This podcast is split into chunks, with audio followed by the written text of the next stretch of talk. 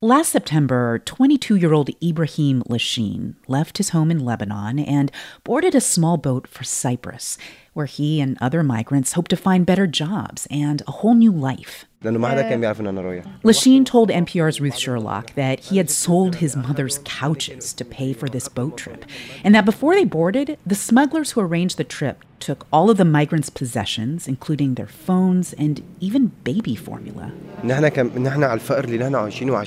Lashin says they were promised it would only be a seven hour journey.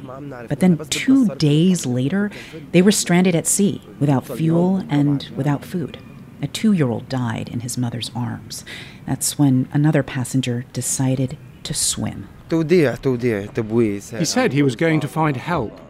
He asked us all for forgiveness if he didn't succeed. That was the last they saw of him.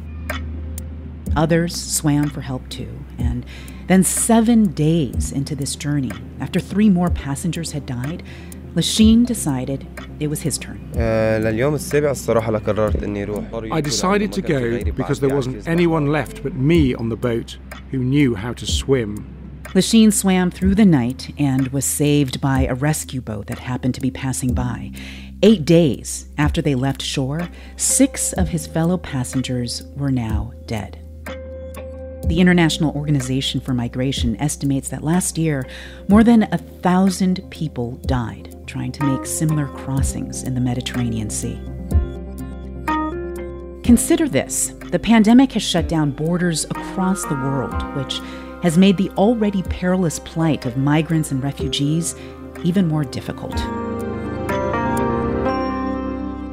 From NPR, I'm Ailsa Chang. It's Monday, February 15th.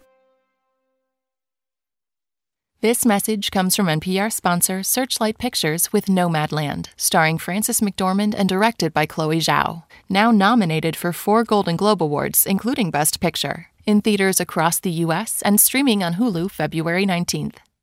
Support for this podcast and the following message come from TracFone Wireless, giving you control over your wireless plan. There's no contract and unlimited talk and text smartphone plans start at just $20 a month, all on America's largest and most dependable networks. Learn more at tracfone.com.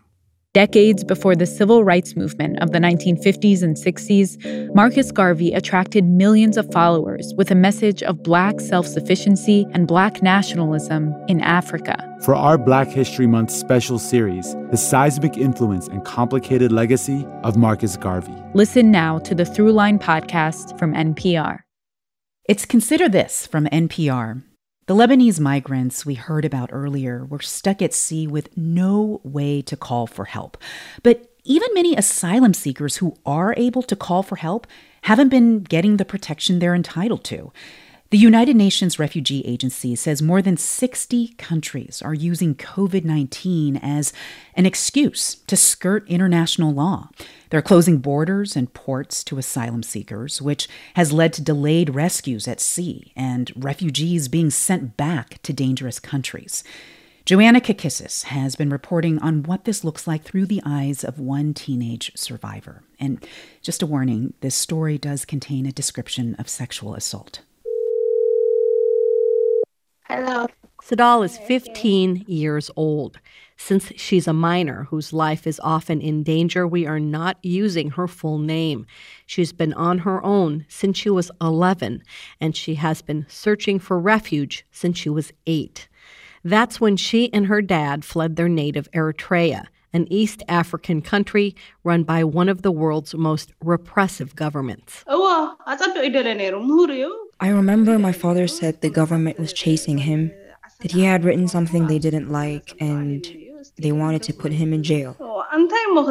She says they lived in Sudan for three years, but her father could not find enough work. So they moved again, this time to Libya. Sadal remembers holding her dad's hand as smugglers led them and other migrants across a big desert. We walked for 10 days. I remember there was very little water and food. My father had diabetes. He collapsed. He died. The smugglers left her dad's body on the side of the road. They told Sadal, You belong to us. They later handed her over to trafficking gangs who sold her to Libyan men who repeatedly raped her. They would bring four or five men to abuse me. They also beat me. This was my life. Sadal escaped at the end of 2019 with the help of a local Libyan doctor. The doctor helped her get to Libya's capital, Tripoli. I found work cleaning a pharmacy for a few hours a week. I lived in a building owned by some kind Libyan people who rented rooms to refugees. To cheer themselves up, Sadal and her roommates, also Eritrean girls, watched video clips of Charlie Chaplin on the mobile phone they shared. Charles Chaplin. He's so goofy, she says. It was nice to laugh.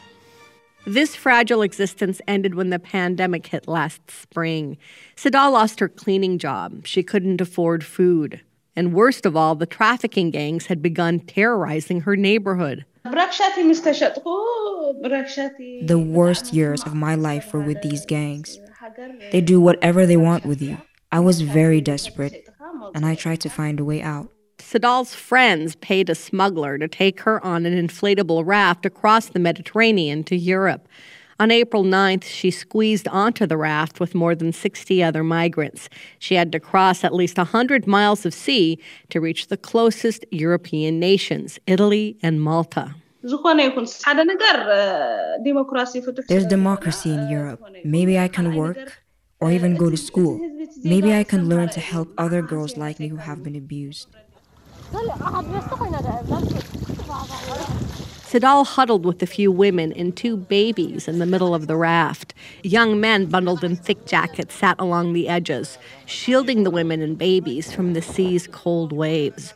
The scene is captured on a video taken by another young Eritrean on board, Abdu Mahmoud.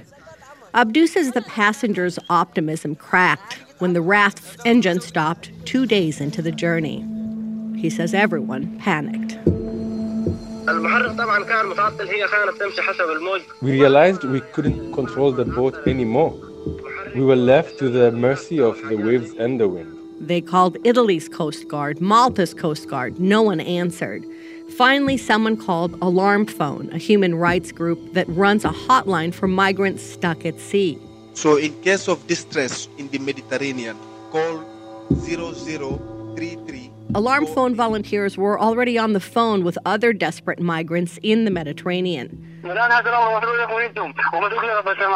were four boats, and they were all neglected and abandoned. That's Maurice Stierl, a spokesman for Alarm Phone.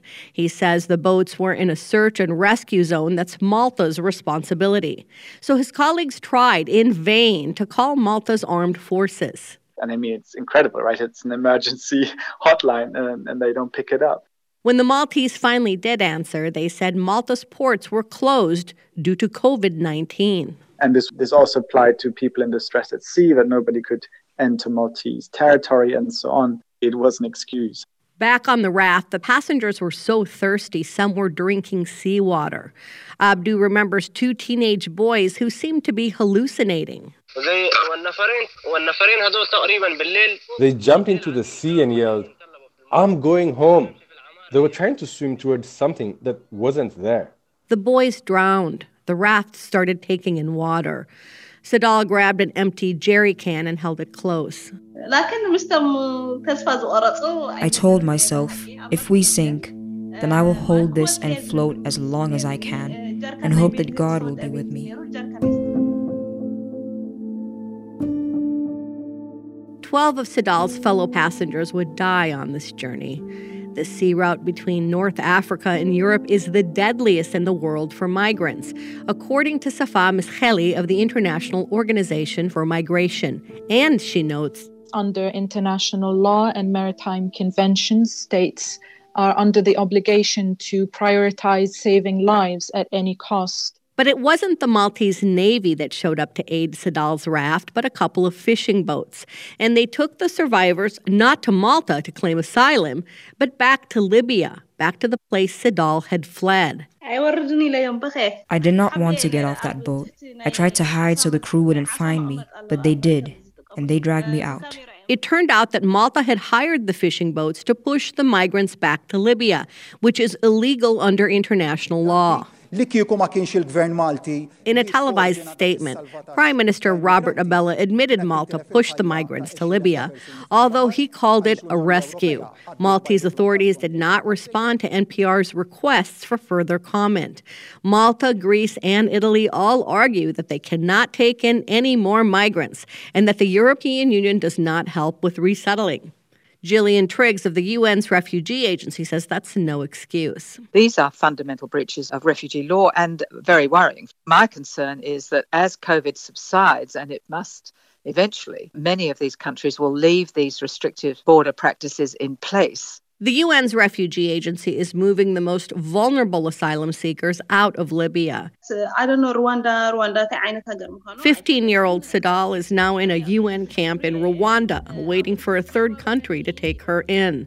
And she's got a lawyer, Paul Borg Olivier, who's suing the Maltese government on behalf of Sadal and the other asylum seekers on her raft, most of whom are still trapped in Libya. The aim is to defend the migrants, but at the end of the day, defend also the right to seek asylum and the right to life. The pandemic, he says, must not be an excuse to eliminate these rights forever. Reporter Joanna Kakissis. You're listening to Consider This from NPR. I'm Ailsa Chang.